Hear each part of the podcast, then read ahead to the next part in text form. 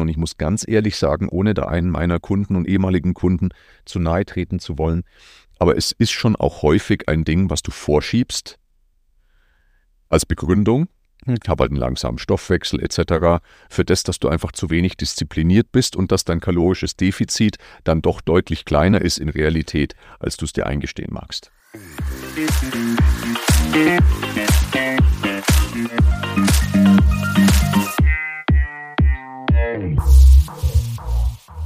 Herzlich willkommen zum Athlet des Lebens Podcast, dein Podcast rund um die Themen funktionelle Bewegung, funktionierende Ernährungsstrategien, praktikable und umsetzbare Regenerationsmaßnahmen sowie das große Feld der eigenen Persönlichkeitsentwicklung und Potenzialentfaltung. Ich bin der Thomas und heute und für alle Ewigkeiten an meiner Seite der der der der der der, der Corby. Hallo Thomas. Hallo Corby, schön, dass es wieder weitergeht mit einer neuen Episode unseres Athlet des Lebens Podcasts. Es ist mittlerweile schon ähm, Episode jenseits der 50.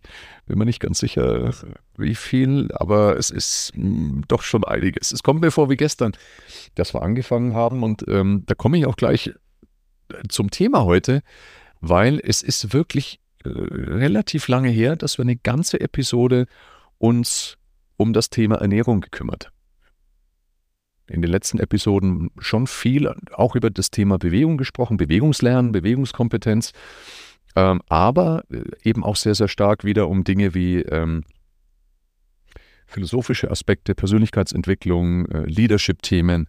Und heute dachten wir, es ist eine gute Idee, mal wieder ein bisschen stärker uns um dieses Thema Ernährung zu kümmern. Genau, ich finde es auch immer ganz toll, dass du für mich mitdenkst. Ernährung. Ähm, wir können viel über Ernährung reden. Wir haben auch schon viel über Ernährung geredet, allerdings eben schon ein bisschen her. Wir wollen heute darüber sprechen, abnehmen. Ganz simpel. Ich dachte, wir reden über Essen, nicht über, über Nicht-Essen. Ganz simpel, ähm, simples Thema, trotzdem so hochkompliziert für doch ganz viele Menschen, viele Menschen, äh, deren wirklich großer Wunsch ist, Gewicht zu verlieren, die es aus vielerlei Gründen nicht schaffen, ähm, das Ganze wirklich an der Lebensqualität nagt und so weiter und so fort und sich somit eben auch ganz, ganz viel im Internet äh, schlau machen und sich in Dinge flüchten, die wir vielleicht als Mythen bezeichnen würden. In Dinge flüchten, von denen wir sagen, was für ein Schmarrn kann nicht funktionieren, die dann irgendwann vielleicht anfangen, dogmatisch über Ernährung nachzudenken, dogmatische Betrachtungsweisen zu bekommen, weil nur das funktioniert und nur das ist das Richtige für mich. Und da wollen wir heute ein bisschen drüber sprechen. Was sagt die Wissenschaft? Was, wie kann ich abnehmen? Und äh, vor allem nachhaltig ist ja eigentlich nachhaltig. Das, das Spannende, weil Abnehmen funktioniert ja häufig doch relativ schnell und gut. Und dann ist aber immer die Frage, okay, schaffe ich es da zu bleiben oder spiele ich Ping-Pong? Ganz genau. Also dieses nachhaltige Abnehmen, A, wie gelingt es mir, dahin zu kommen, B, wie gelingt es mir, einen Perspektivwechsel zu meinem Essverhalten zu erlangen, denn häufig geht ja nicht immer, aber doch nicht ganz so selten, geht ähm, mit einem, wie soll ich sagen, mit einem, mit einem übermäßigen Essensverhalten gehen häufig auch seelische Themen mit einher. Nicht immer, aber durchaus, wie gesagt, nicht so selten eben auch ganz viel aus der eigenen Praxis mitbekommen. Also, Basics für ein gesundes Abnehmen, so lautet die, der Titel dieser Episode. Und beginnen würde ich gern, dass wir uns mal auf die Reise machen, was gibt es denn, zumindest an Dinge, die wir uns erinnern, was gibt es denn für Diätformen und äh, wie funktionieren so die gängigsten Diätformen? Was gibt's denn? Mm, ich, äh, ach so, Diätformen, also reden wir von Diät jetzt im Sinne von ähm, Abnehmen oder Diät im Sinne von Ernährungsformen, also Diet oder Diät? Sowohl das auch. Sowohl das also auch. wir sprechen von reiner Diät, wir sprechen aber auch von Ernährungsformen, mit deren Hilfe sich Menschen versprechen, abzunehmen. Okay, ich glaube, das Älteste, da würde ich jetzt, dann, dann fangt mit Heilfasten an. Heilfasten. Wie funktioniert's? Oh, ich, also wir haben ja unsere, unsere Expertin, die Katrin, da habe ich mich tatsächlich mit ihr noch nicht ähm, ausgetauscht. Ich weiß nur, wie, ähm, wie meine Eltern das zum Teil gemacht haben dann. Rund um Ostern ist es oder nach Ostern oder was vor Ostern, nach Fasching, nach zwischen Nein, Fasching und Ostern ist es. Vor Ostern. Ist diese Fastenzeit, ähm, da verzichtet man, der das macht, ähm, auf, auf Alkohol. Und Festinau, ich weiß, dass, dass, die, dass die Kohlsäfte und ähnliches dann zu der Zeit äh, getrunken haben. Mhm.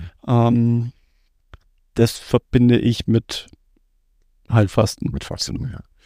ja. Es gibt ja mittlerweile ganz spannende Konzepte, auch verschiedene Kliniken, die das eben anbieten. Es gibt verschiedene Fastenformen. Ich meine, das intensivste ganz klar dieses wirklich Null, das Heilfasten. Es gibt ja nachher auch sehr, sehr starke Reduktionskost. Und das reine Heilfasten, das gibt es in, ich glaube, doch verschiedenen Ausprägungsformen. Einmal mit Glaubersalz davor, einmal mit anderen ausleitenden äh, Substanzen, damit eben alles mal leergeräumt wird und dann eben wirklich mit einer teilweise, mit einer Nulldiät. Was würdest du sagen, was sind äh, durchaus Vorteile vom Heilfasten und was sind vielleicht aber auch Schwierigkeiten, Problemstellungen beim, beim Fasten, beim reinen Fasten? Äh, also vom, vom Abnehmen, denke ich, ist es mit das krasseste Kaloriendefizit, das geht. ähm, das heißt, ich werde auf jeden Fall abnehmen, wenn ich, mhm. ähm, wenn ich das befolge. Ähm, das Problem, das ich dabei sehe, ist, dadurch, dass ich halt keine Proteine zu mir nehme, keinen Zellschutz äh, in dem Sinne habe, werde ich eben auch magere Masse verlieren. Und äh, das ist für mich dann eben das Thema. Also äh, für mich tatsächlich persönlich wäre das auch das Thema, wer, wer viele Podcasts schon verfolgt hat, war ich ja immer eher jemand, der relativ normalgewichtig war, aber eben untermuskuliert sozusagen. Also der Lauch. Gibt es, glaube ich, auch einen schönen Podcast von uns. Ähm, habe ich jetzt die letzten zwei Jahre auch wirklich gut dran, dran gearbeitet und ähm, funktioniert für mich auch gut. Das heißt nur für mich, wenn ich jetzt eben ein krasses Kaloriendefizit gehen würde, ich würde sofort wieder auch von dieser mageren Muskelmasse verlieren, würde weniger wiegen, wäre schlanker, aber hätte definitiv einfach ein schlechteres Verhältnis von, von Muskulatur zu Gewicht. Äh, das wäre ein, oder ist für mich einfach ein großer Nachteil. Großer. Also das so ein radikal wäre für mich wahrscheinlich kontraproduktiv. Ja, es ist ganz spannend. Ne? Es gibt einige Befürworter eben des Heilfastens. Ich bin grundsätzlich auch ein Befürworter des Heilfastens, ähm, die sagen, du verlierst keine Muskulatur. Ähm, in der Praxis, wir hatten doch den einen oder anderen Kunden, der Heilfastenphasen gemacht hat. Wir haben davor, danach gemessen mit unserer ähm, äh, die Body Composition, genau, äh, mit der Bioimpedanzanalyse und wir haben schon gesehen, dass da Muskulatur verloren ging. Ähm, und eben nicht nur das Wasser in der Muskulatur, sondern eben auch soweit eben, also auch Messschwankungen hoffentlich bereinigt, äh, ähm, auch das reine Muskelprotein ähm, hat schon auch ein bisschen abgenommen. Jetzt wird natürlich das Heilfasten vorrangig ja nicht des Abnehmens wegen oft gemacht, sondern viel, viel mehr, um den Körper wirklich zu reinigen, die Zellen zu reinigen, den Körper zu verjüngen.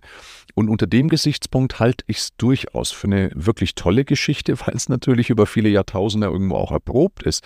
Das machen das haben Generationen und Kulturen von Menschen schon gemacht, häufig mit religiösen, spirituellen Hintergründen, weil du eben mit diesem leeren Magen, mit diesem ähm, niedrigen Blutzuckerspiegel und so weiter, du kommst einfach auch mental in andere Tiefen, nenne ich es jetzt mal, wie, ähm, wie du das eben hast, wenn du was zu dir nimmst und, und am Verdauen bist und viel da körperlich beschäftigt bist. Also das Heilfasten, hast recht, das ist das größte kalorische Defizit. Ich glaube auch, dass du Muskulatur verlierst. Auf der anderen Seite ist volle Autophagie. Also der Körper wird eben Zellmüll definitiv beseitigen. Genau, Autophagie und du hast auf der anderen Seite aber auch ähm, einen unglaublich zellregenerativen ähm, Aspekt ähm, einen, einen reinigenden Aspekt, eben auch durch diese Autophagie. Also die Autophagie, ne, also der Kannibalismus meiner eigenen Zellen, der Körper isst sich selber auf. So funktioniert ja auch das Abnehmen. Der Körper es, es verschwindet ja nicht in Luft, sondern der Körper verzehrt sich regelrecht selber. Es wird Energie dadurch frei. Hm diese Autophagie, nochmal, ist auch gerade bei dem Thema Longevity, also Langlebigkeit, Gesunde, ein großes Thema. Ähm, allerdings eben auch Fluch und Segen zugleich, denn wahnsinnig starke Autophagie beinhaltet halt immer eben auch der, den Abbau der Muskelmasse. Also Heilfasten Nummer eins. Was, was haben wir noch? Ich überlege jetzt, ob dieses intermittierende Fasten jetzt gleich dazu passt. Ähm, ja. So von der, von der Reihe her. Ähm, mit, mit dem ja, 16-8 ist so das Geläufige, mhm. also 16 Stunden Fasten, 8 mhm. Stunden Essenszeitfenster. Mhm. Äh, funktioniert allerdings dann auch wieder nur über das Defizit. Also wenn ich in den 8 Stunden einfach für drei Menschen esse, dann oder drei Menschen esse, wie auch immer, ähm, werde ich definitiv nicht abnehmen.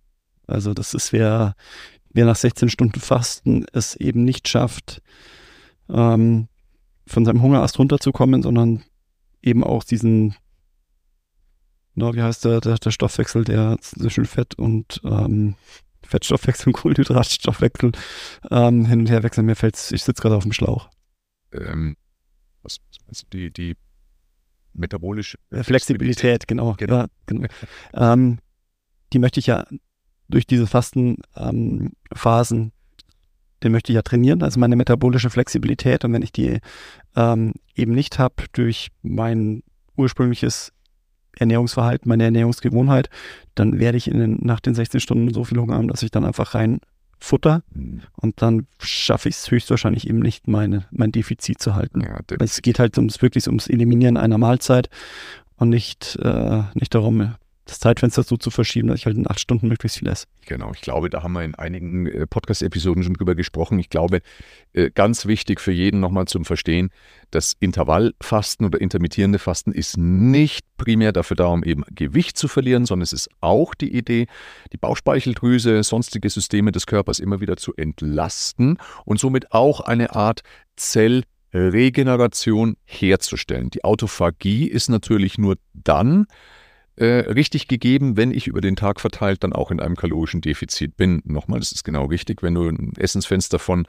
meinetwegen sogar nur vier Stunden hast am Tag und 20 Stunden fastest und du haust dir aber in diesen vier Stunden halt 5000 Kalorien rein, dann ist natürlich dieses gesamte System obsolet und es ist mit Sicherheit sind diese vier Stunden dann für den Körper so belastend, ähm, dass die anderen 20 den Ausgleich äh, wahrscheinlich nicht unbedingt, äh, dass es das nicht wert ist. Ähm, also von dem her, die, die Tageskalorienbilanz ist schon wahnsinnig entscheidend, ähm, ob sowas funktioniert. Und bei manchen Menschen funktioniert Intervallfasten wahnsinnig gut. Ähm, die sind fitter, sind vitaler, können dann eben zwei wirklich große Mahlzeiten essen. Gerade wenn sie gerne mehr essen, funktioniert das wahnsinnig gut. Lassen einfach wahnsinnig lange Bauchspeicheldrüse in Ruhe. Aber auf der anderen Seite gibt es halt Menschen, die eben, wenn sie lange gefastet haben, ihre 16, 17, 18 Stunden, dann haben die so einen Heißhunger, dass die sich fast nicht kontrollieren können und dann unglaublich überbordend kalorisch äh, essen und dann in diesem Essen und dann sind sie natürlich super platt nach dieser Mahlzeit und sind generell in diesem Essensfenster überkalorisch. Also ich mache das ja auch häufig mit dem intermittierenden Fasten. Bei mir ist dann das Thema, dass ich gar nicht, wenn es dann zum Essen geht, dass ich sage, oh, ich habe jetzt so Hunger. Mhm. Aber wenn ich dann zum Essen angefangen habe, dann kommt der Appetit. Ja, genau. Also es ist dann, wo ich sage, oh, jetzt schmeckt's und dann, oh, das noch, das noch, das noch. Genau. Ja, dann wird es ein bisschen pfui. das ist der Punkt. Ähm, wir haben, was haben wir noch? Na, ewig. Also lass uns mal ja, meine Ernährungsformen, vielleicht geht schon fast Richtung Glauben, Philosophie, haben wir ja verschiedene Sachen von Paleo, Low Carb, High Fat, High Fat, Low Carb. Also Paleo ist ja prinzipiell mal High Fat, Low Carb. Mhm. Ähm, oder ähm, Atkinson ist auch High Fat, Low Carb. Mhm. Ähm, High Carb, Low Fat ist vegane Ernährung. Ja, genau. Ähm, vegetarische Ernährung, eben wo ich Eier und Milchprodukte, also also noch tierische Produkte dazu nehme, okay. ähm, als Ernährungsphilosophie, sage ich mal. Mhm. Ähm, Jetzt auch, vielleicht können wir noch mal kurz drüber reden, weil Paleo ist, glaube ich, wirklich auch eine Glaubensphilosophie. Viele sagen, Mensch, das ist gesünder, da geht es viel um dieses Anti-Entzündliche, was eben ganz, ganz viele sagen, hey, du hast kein Gluten, weil man auch sagen muss, das war vor vielen oder vor einigen Jahren war das ein Riesenthema, Riesenhype, auch vielleicht ein bisschen zu sehr gepusht. Da haben wir auch schon öfter drüber gesprochen, ja, zu viel Getreideprodukte, zu viel glutenhaltige Sachen können Entzündungen schüren. Ich glaube, am Ende macht die Dosis das Gift und äh, ähm, ich, moderater Brotintake, Nudel, Nudelessen, Butterbrezen, whatever, in, in einem moderaten Level, glaube ich, das vertragen die meisten gut, ohne dass wirklich so viele negative Auswirkungen ähm, an Entzündungen eben auch entstehen. Am Ende entsteht ja immer, auch wenn du was isst, immer eine leichte Entzündungsreaktion. Es ist einfach, es ist ganz normal, dass der Körper entzündlich auf irgendwas reagiert. Also ich würde da ein bisschen die Kirche mittlerweile im Dorf lassen, muss ich ehrlich sagen. Und ähm, ja, Kirche einfach, äh, Kirche im Dorf lassen. Die Küche oder die Kirche? Beides. ich meine, da ist ja, da ist jetzt nochmal ähm, auch mit, also Paleo kommt mir jetzt auch nicht mehr so häufig unter, dass, dass mir das, ähm, das heißt ja, die, die Steinzeiternährung sind nach dem Motto, wir essen nur das, wie wir, wie wir quasi uns entwickelt haben ähm, und das eben wenig, wenig Getreide geben würde. Wisst ihr, musst ihr eine Sache ganz klar müssen wir uns vor Augen führen. Ich meine, es war damals, es war ein netter Gedanke zu sagen, Steinzeiternährung, also nur das, was wirklich paläontologisch, also wirklich ganz, ganz historisch gesehen, Ewigkeiten schon auf unserem Speiseplan stand, Fleisch, Fisch, Eier und so weiter, ähm, Öle, Fette, ähm, aber eben kein Getreide, weil das hatten wir erst seit dem Ackerbau, ansonsten halt Gemüse, Früchte und so weiter. Also, ja, klar. Ähm, das ist ja am Ende die Grund, Idee der Paleoernährung. Also alles, was wirklich unverarbeitet ist und lange, lange, lange schon auf unserem Speiseplan stand und eben nicht erst verstärkt, seitdem wir Ackerbau betreiben. Und die Paleoernährung ganz radikal schließt sämtliche Getreide aus, schließt sämtliche Milchprodukte aus und schließt aber auch Hülsenfrüchte aus zum Beispiel. Und wenn du jetzt sagst, Milchprodukte sind für vielerlei, für viele Menschen einfach ein Segen, gerade fermentierte Milchprodukte, wie ein Quark, wie ein, wie ein Feta-Käse, also kein fetter Käse, ja. sondern Feta-Käse. Meistens ist der Feta auch ein fetter Käse. Herr Joghurt. Der Joghurt Skier und so weiter. Ist für viele Leute so eine gute und günstige Proteinquelle, und es ist äh, für viele Menschen auch nichts dagegen einzuwenden, zu sagen, ich esse äh, auf einer regelmäßigen Basis einen Joghurt oder einen Skier oder was auch immer. Ist komplett ausgeschlossen, weil es eben heißt, ist nicht, gehört nicht der ursprünglichen Ernährung äh, des Menschen an. Andere Geschichte, äh, Hülsenfrüchte, und da ist immer so mein Plädoyer dafür, außer man hat wirkliche Unverträglichkeiten. Es gibt in den Hülsenfrüchten gibt's Lektine. Lektine sind ähm, Abwehrstoffe der Pflanzen und die Lektine werden aber nachweislich, wenn du Hülsenfrüchte ordentlich und mit Zeit zubereitest, so wie sie halt zubereitet gehören, dann eliminierst du diese Lektine und dann sind die für die meisten Menschen auch ein Segen, gerade für vegan lebende Menschen. Ein Segen, weil sie haben für eine Kohlenhydratquelle doch relativ viel Protein im Gepäck und sie haben unfassbar viel Ballaststoffe und andere Mikronährstoffe. Und sie sind günstig. Das ist nach wie vor eine der unterschätzten, am meisten unterschätzten Lebensmittelgruppen, Hülsenfrüchte, außer du hast den massivsten Reizdarm, musst wirklich Eliminierungsdiät machen, musst auf Ballaststoffe erstmal verzichten etc. Keine Frage. Aber für einen Großteil der Menschen sind Hülsenfrüchte ein absoluter Segen und wir haben es auch öfter schon gesagt in den Episoden, dass auch gerade in diesen Blue Zones, wo Menschen besonders gesund alt werden, die essen alle Hülsenfrüchte. Ja, entweder Bohnen, Linsen, im Asiatischen ist es dann eher das Soja? Also Tofu, Tofu, zum Beispiel, also auch die Sojabohne ist ja auch eine Hülsenfrucht. Und deswegen ist Paleo schwierig, weil es nicht hundertprozentig evidence-based ist. Aber sie ist natürlich viel gesünder wie diese standard westliche Ernährung. Mhm. Ja?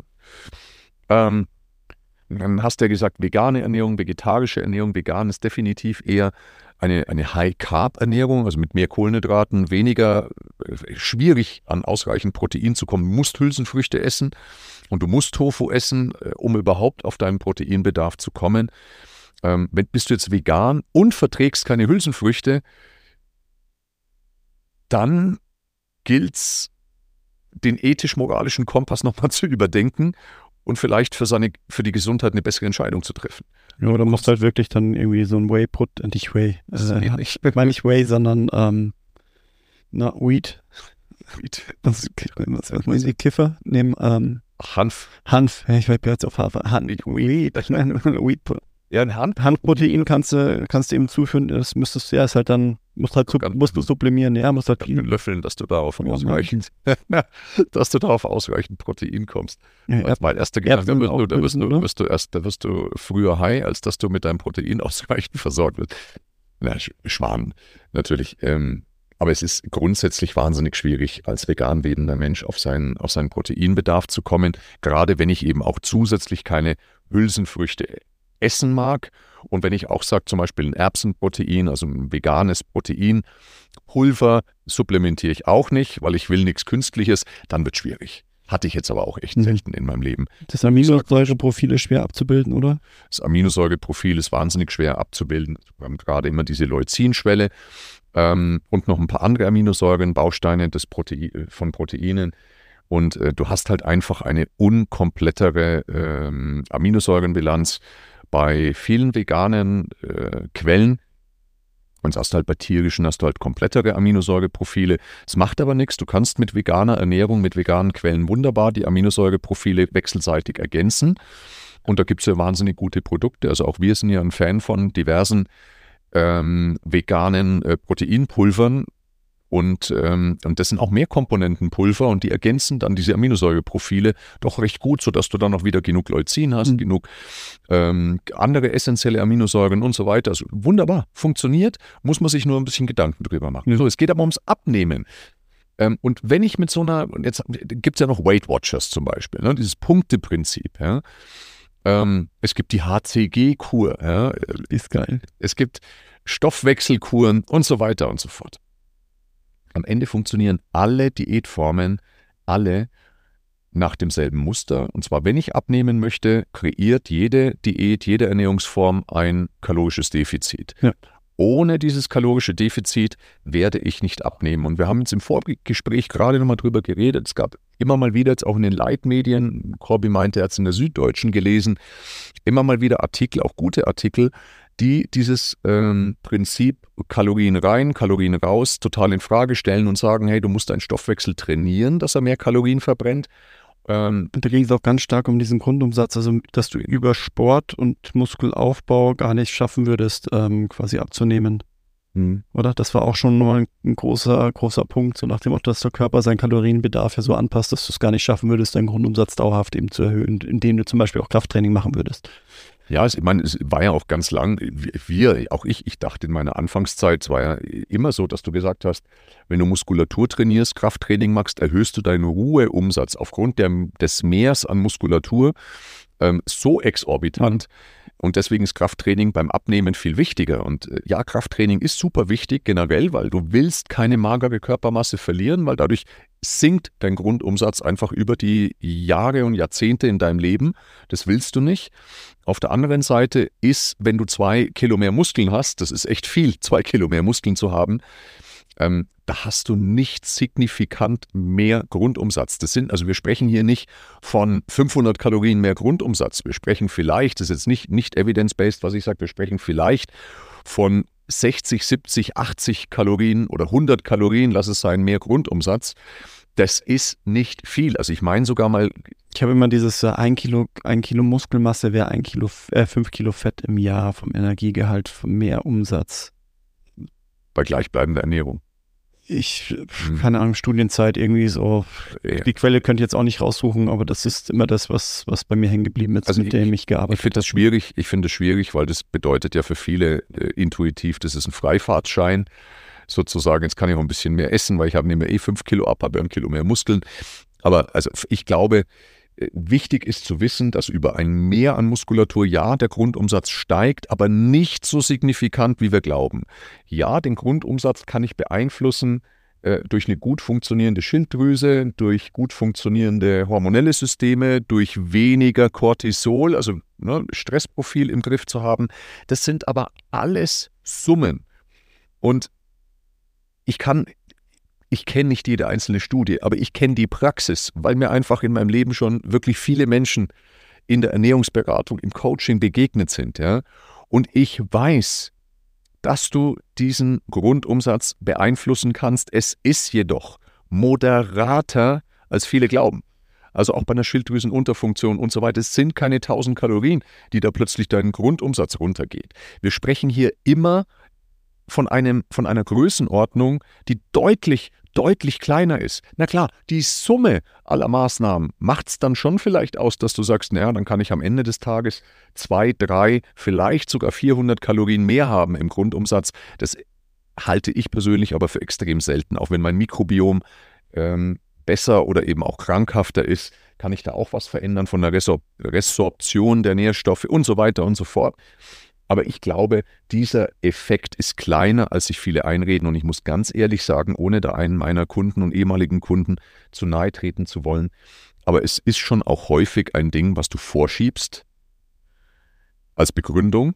Ich habe halt einen langsamen Stoffwechsel etc. Für das, dass du einfach zu wenig diszipliniert bist und dass dein kalorisches Defizit dann doch deutlich kleiner ist in Realität, als du es dir eingestehen magst. Du findest unseren Content für dich spannend und von Mehrwert, dann folge uns auch auf den sozialen Medien bei Instagram unter R1 Sports Club. Ja. Ja. Denn Fakt ist, wirklich jeden Menschen, jeder Mensch, der es schafft, dauerhaft auf ein signifikantes kalorisches Defizit zu kommen, jeglicher Mensch, der wird abnehmen.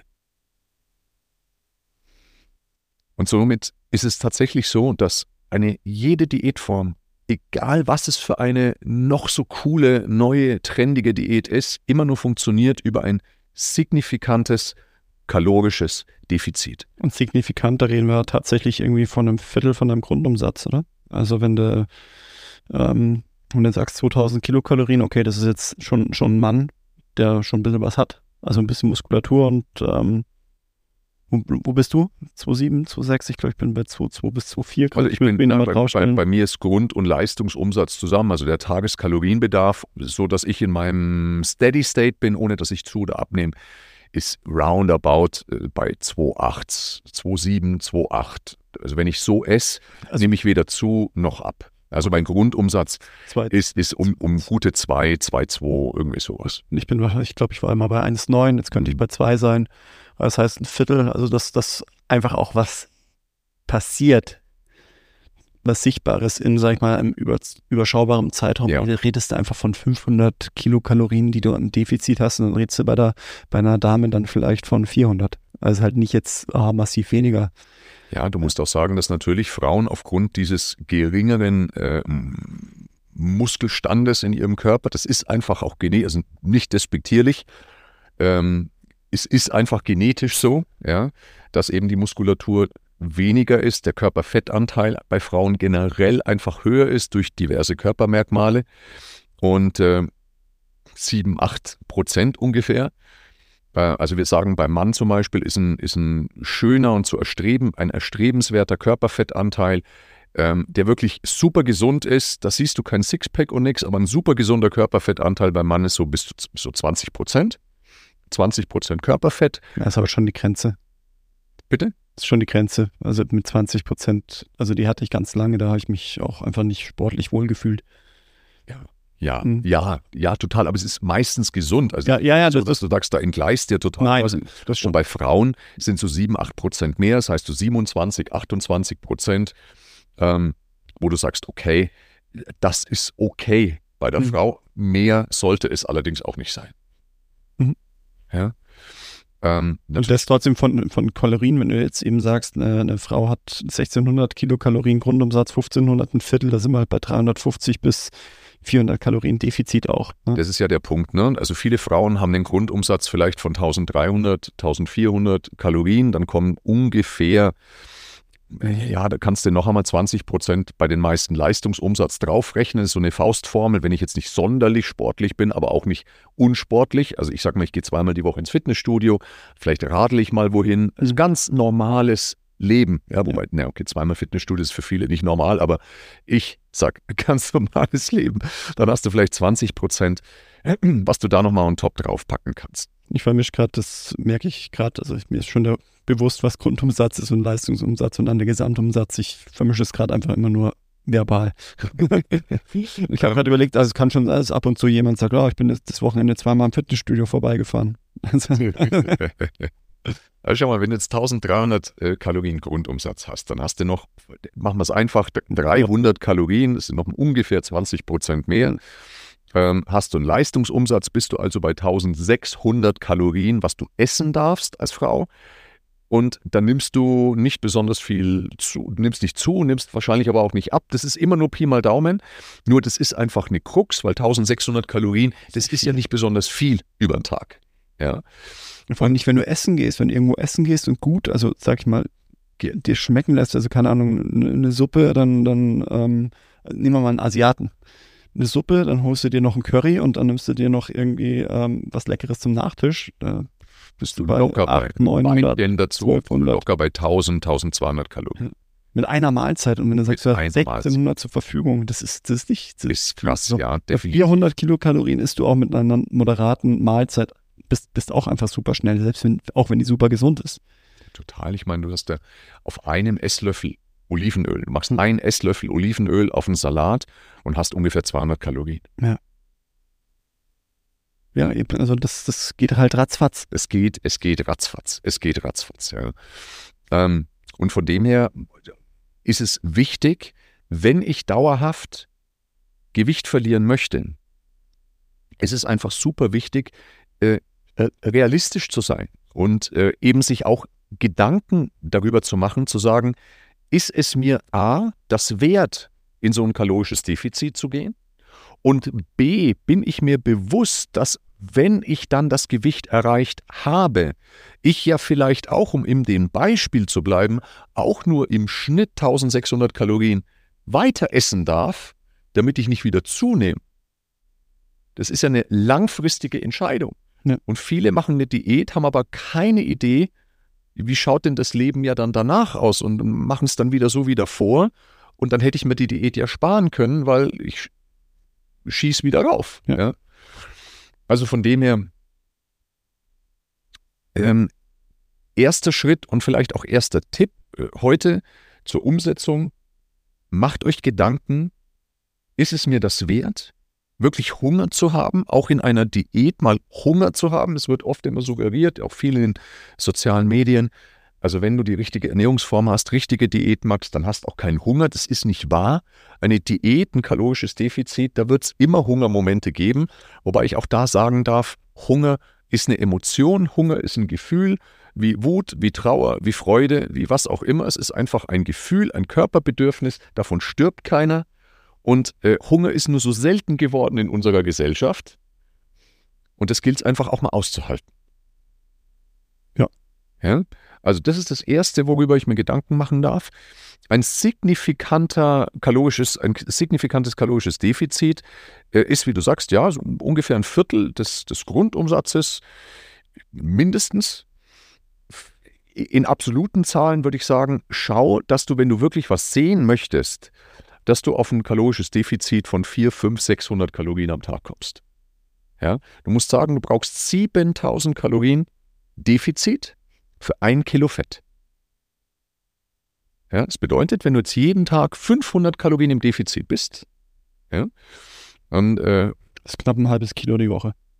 Ungefähr. Genau. Fett. Das hast natürlich auch noch, wenn du verlierst, verlierst, wenn du abnimmst, verlierst du auch noch Wasser, verlierst andere, äh, hoffentlich wenig Muskulatur. Das heißt, wenn du ein halbes Kilo Fett verlierst, verlierst du vielleicht ein Dreiviertel Kilo in Summe. Wenn du eher Low Carb bist, auch viel Wasser. Viel Wasser, genau. Und das ist ja auch was, was viele nicht bedenken. Oh, ich nehme super mit Low Carb ab, aber es schwemmt mir halt Wasser raus, aus, auch aus der Muskulatur, ähm, durch dieses wenige Kohlenhydratessen. Und ich muss schon gucken, dass ich halt auch am richtigen verliere. Ja. Und das ist wichtig. Also kalorisches Defizit von ungefähr 500 Kalorien ist das, was ich häufig anstrebe mit meinen Kunden, ehrlich gesagt. Aber das ist Geschmackssache. Das geht auch langsamer. Ähm, aber du kannst es auch radikaler machen. Ja? Beim Langsamen du brauchst halt den langen Atem. Dann ist es eher eine, Leben, eine Umstellung der, der Lebensgewohnheit. Dann ist es ein ganz wichtiger anderer Aspekt natürlich auch noch, weil das habe ich auch oft schon erwähnt in den, in den Podcast-Episoden, und zwar, ähm, dass äh, das wird gerade neben, im Nebenraum mit geturnt. Sagt man das eigentlich? Geturnt? Ja, sagen es eigentlich wurde viele. Geturnt. Ähm, es wird wieder geturnt. Aber das macht es auch so schön, lebendiger Podcast. Ähm, wichtig ist diese mindestens eben 500 Kalorien Defizit. Was wollte ich jetzt sagen? Genau, der, der, der, genau der Wochenumsatz dabei ist der wichtigere. Und da muss ich mir Gedanken machen, bin ich bereit, dauerhaft für eine Zeit in dieses kalorische Defizit zu kommen? Oder neige ich dazu, wenn ich an gewissen Tagen, ich fange zum Beispiel mit einem extremen kalorischen Defizit an, vielleicht von 600, 700 Kalorien oder auch mehr, mach's also richtig radikal, halt's dann aber nicht aus und schlampert zwei, drei Tage in der Woche so dermaßen, dass ich dieses Defizit der anderen Tage wieder aufhole. Da ist tatsächlich, mein Gefühl ist ja, mein Gott, vier, fünf Tage bin ich ja Vollgas am Diäten und zwei Tage, okay, habe ich es nicht geschafft, aber diese zwei Tage haben vielleicht die vier Tage kaputt gemacht.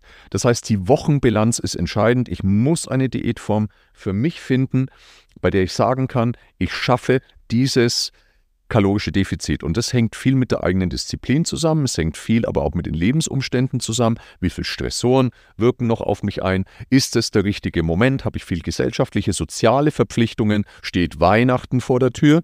Etc. etc. Ja. ja. Also dieses kalorische Defizit ist einfach super, super entscheidend. Tipp Nummer eins, mach dir Gedanken, wie viel gehst du in ein kalorisches Defizit? Tipp Nummer zwei, wie trackst du das eigentlich, dass du in ein kalorisches Defizit auch wirklich kommst? Hunger ist ein ganz gutes Gefühl, zu sagen, ja, bist du wahrscheinlich in einem kalorischen Defizit, wenn du häufiger Hunger hattest, hast als davor. Wenn du es natürlich genauer haben willst, und das ist immer, also technisch die, die beste Empfehlung, ist, such dir eine gute App und track. Ich bin ein Fan von temporären Tracking, weil ich kriege eine Idee davon, was ist überhaupt von, wie viel Kalorien ist denn in Lebensmitteln überhaupt drinnen? Was hat denn ein Lebensmittel überhaupt an, an Kalorien und so weiter? Ein ganz wichtiger Punkt, aber wenn ich emotionale Themen habe, die mich in irgendeiner Art und Weise negativ, wirklich äh, massiv negativ triggern in Verbindung mit Ernährung, also Stichwort Essstörung und so weiter, und wenn es nur die Gefahr ist, wenn ich da irgendwas am Horizont erwittere bei mir, ja, dann kein Kalorientracking. Es kann sein, dass es mich in einen Sog hineinzieht und da kann ich es nicht mehr loslassen. Es könnte sein. Ja? Mm, also von dem her, selber entscheiden, Thema, wie ist mein Verhältnis zum Essen?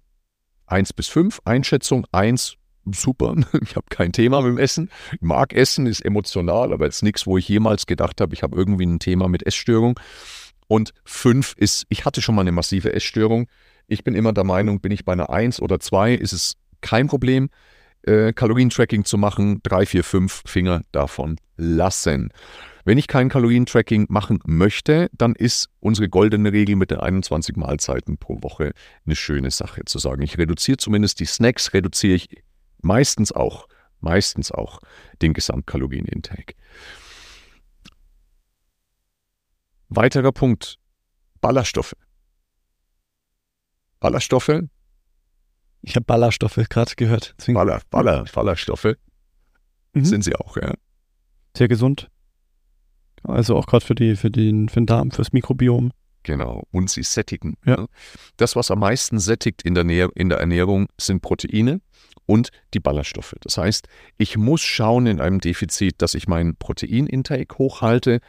Ähm, durch wirklich reichhaltige Proteinquellen, wo ich halt beides drinnen habe, sind Hülsenfrüchte. Deswegen bin ich auch so ein, ein, Fan davon. Hülsenfrüchte auch meistens nicht ganz so hochkalorisch, funktioniert also gut.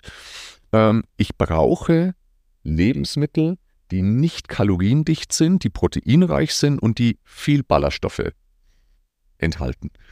Ähm, also wenn ich ein gewisses Volumen esse, dass trotzdem diese Kalorien nicht zu hoch sind. Ja. Jetzt mal als Beispiel, grundsätzlich ist ja ein vollfetter Käse ähm, ist nicht per se verwerflich, aber hat einfach auf ein geringes Volumen unfassbar viel Kalorien. Oder eben ein, ein Olivenöl, ja, ist an sich gesund, aber hat auf geringem Volumen wahnsinnig viele Kalorien. Und genau diese Lebensmittel gilt es in einer kalorischen Restriktionsphase komplett zu eliminieren. Das heißt, ja, da ist es dann der Leitkäse. Ja, es ist der kalorienreduzierte Feta, es ist der Magerjoghurt, es ist der Magerstufe Skier äh, oder, oder, oder, oder Quark. Ähm, es ist das magere Stück Fleisch. Es ist vielleicht nicht in dem Moment, obwohl er vielleicht gesund wäre, der Lachs mit viel Fett, sondern es ist eher vielleicht der Seelachs, der wiederum weniger Fett hat. Ja? Also ich schaue auf das auf die Kalorien. Ich brauche leichtere Varianten und das ist das und das ist teilweise konträr zu dem zu sehen, was wir sagen, was braucht es auch für eine gesunde Ernährung, weil häufig sind gesunde Lebensmittel, es ausreichend Nüsse, Öle und so weiter, hochkalorisch, würde ich nie in einer kalorischen Restriktionsphase großartig empfehlen. Auch Eier super gesund sind, aber auch kalorisch natürlich nicht ganz ohne. Ja? Mhm. wenn du vier Eier isst, hast du ja fast 400 Kalorien. Ja. Und jetzt, die hast du schnell. Ja, die vier Eier hast du schnell und du brauchst auch das Protein. Das heißt, du brauchst Proteinquellen, die eben nicht als Begleitsubstanz wahnsinnig viel äh, Fett im Gepäck haben. Ja? Und das ist der Unterschied. Ähm, und das ist immer was, was mich auch die Leute fragen, wenn sie sagen, ja Thomas, du empfiehlst doch den Ölwechsel, du empfiehlst doch diese gesunden Fette, du empfiehlst doch das, du empfiehlst doch Eier, du empfiehlst doch jenes. Ja, nur Kalorienrestriktion funktioniert nach anderen Regeln, weil du musst ja auch satt werden. Und wenn du dich komplett an Öle äh, orientierst, an, an, einem, an einem Lachs orientierst, an Eiern orientierst, an, an Nüssen orientierst, ja, dann wirst du extrem schnell auf deine Kalorien kommen und wirst wahnsinnig viel Hunger haben, weil du einfach nicht genug Volumen gegessen hast. Mhm. Ja? Das heißt, wir brauchen Dinge, die viel Volumen haben und wenig Kalorien. Von dem her, das sind für mich die ganz entscheidenden Punkte, egal ob ich sage, ich esse am Tag zweimal, ich esse dreimal oder ich baue noch einen kleinen Snack ein. Ich bin zum Beispiel auch, und das, da out ich mich jetzt, das ist nicht besonders gesund, also viele künstliche Süßstoffe drin und so weiter, aber gerade in einer Diätphase ist für viele Menschen, für mich persönlich auch, so ein High-Protein-Pudding zum Beispiel ist, ist Gold wert, weil er schmeckt nach Süßigkeit, hat wahnsinnig wenig Kalorien und äh, hat Protein. Mhm. Das würde ich aber nicht so stark empfehlen in einer Erhaltungsphase danach. Aufgrund dieser vielen künstlichen Substanzen drin. Das ist ein gutes Beispiel, der High-Protein-Pudding. Mhm. Von, der, von den Ernährungswerten interessant, aber von der Belastung vielleicht nicht so geil. Ja, genau. Mhm. Genau. Also kalorisch ist super, super interessant. Wenig Kalorien, super Proteinverteilung, ganz tolle Nährwertverteilung. Wenn du aber dir eben die, die Inhaltsstoffe, die Zusatzstoffe anschaust, auch gerade vom Entzündungswert, nicht unbedingt, nicht die pure Natur. Ist nicht die pure Natur. Wächst nicht auf dem Baum. Und ähm, ist definitiv, ich nochmal, ich bin nie dogmatisch und äh, ich persönlich esse auch so ein High-Protein-Pudding vielleicht einmal die Woche oder so, aber halt eher so als Genuss mal, mal, mal, aber halt nicht jeden Tag. Aber wenn ich wirklich in einer kalorischen Restriktionsphase bin, meistens zu Neujahr dann äh, im Januar, dann esse ich den häufig auch öfter. Das ist ein gutes Beispiel. Also Punkt 1, wie viel kalorisches Defizit vertrage ich? Wochenbilanz wichtiger wie Tagesbilanz. Ähm, tracken, Goldstandard, definitiv. Punkt 3, Protein hoch, mindestens 1,5 Gramm pro Kilogramm Körpergewicht. Protein hoch, hoch, hoch, 1,5 Gramm pro Kilogramm Körpergewicht in der Diätphase ist super, super wichtig. Und Ballaststoffe, wenn ich tracke und die App zeigt das auch an, es tut zum Beispiel MyFitnessPal oder eben die Yasio-App, also im, jeweils in der Bezahlversion, funktioniert das gut dann äh, haben die auch die Ballaststoffe mit drinnen und bei den Ballaststoffen schauen 30 bis 40 Gramm am Tag. Das settet. Ja. Diätphase kann ich durchhalten, ein Monat bis drei Monate, ist meine Empfehlung. Und dann aber auch eine Pause danach einlegen, um eine sogenannte Maintenance, Erhaltungsphase zu haben und das dann gerne übers Jahr zwei, dreimal wiederholen, gerade wenn ich eine größere Distanz mit dem Gewicht zu gehen habe. Das wären meine Empfehlungen. Ja. Bobby, hast du noch Ideen oder was nimmst du mit? Uh, ich, bei mir kommt immer so, so das, das, das bisschen vergrabene Wissen, Erfahrung und so kommt immer wieder hoch, wenn wir uns austauschen. Also war alles, alles da, alles bekannt, außer Metab metabolische Flexibilität. Jetzt ist wieder da das Wort. Nee, ähm, dass es einfach nicht so hochkomplex ist. Nee. Abzunehmen, ähm, sondern relativ einfach. Und das, was, was genauso wie beim Training, ich muss einfach nur die, die Prozessliebe entwickeln und äh, nicht nur ergebnisorientiert sein. Das ist der Punkt. Hatten wir auch schon einen Podcast zu. Da hatten wir auch schon einen Podcast. Vielen Dank, lieber Corby, vielen Dank, lieber, liebe Zuhörer. Schön, dass ihr dabei wart und äh, ich freue mich über viel Feedback und ich freue mich, wenn du auch das nächste Mal wieder mit dabei bist. Vielen Dank. Servus. Wenn dir unser Podcast gefällt, dann abonniere ihn noch heute und verpasse somit keine weitere Folge.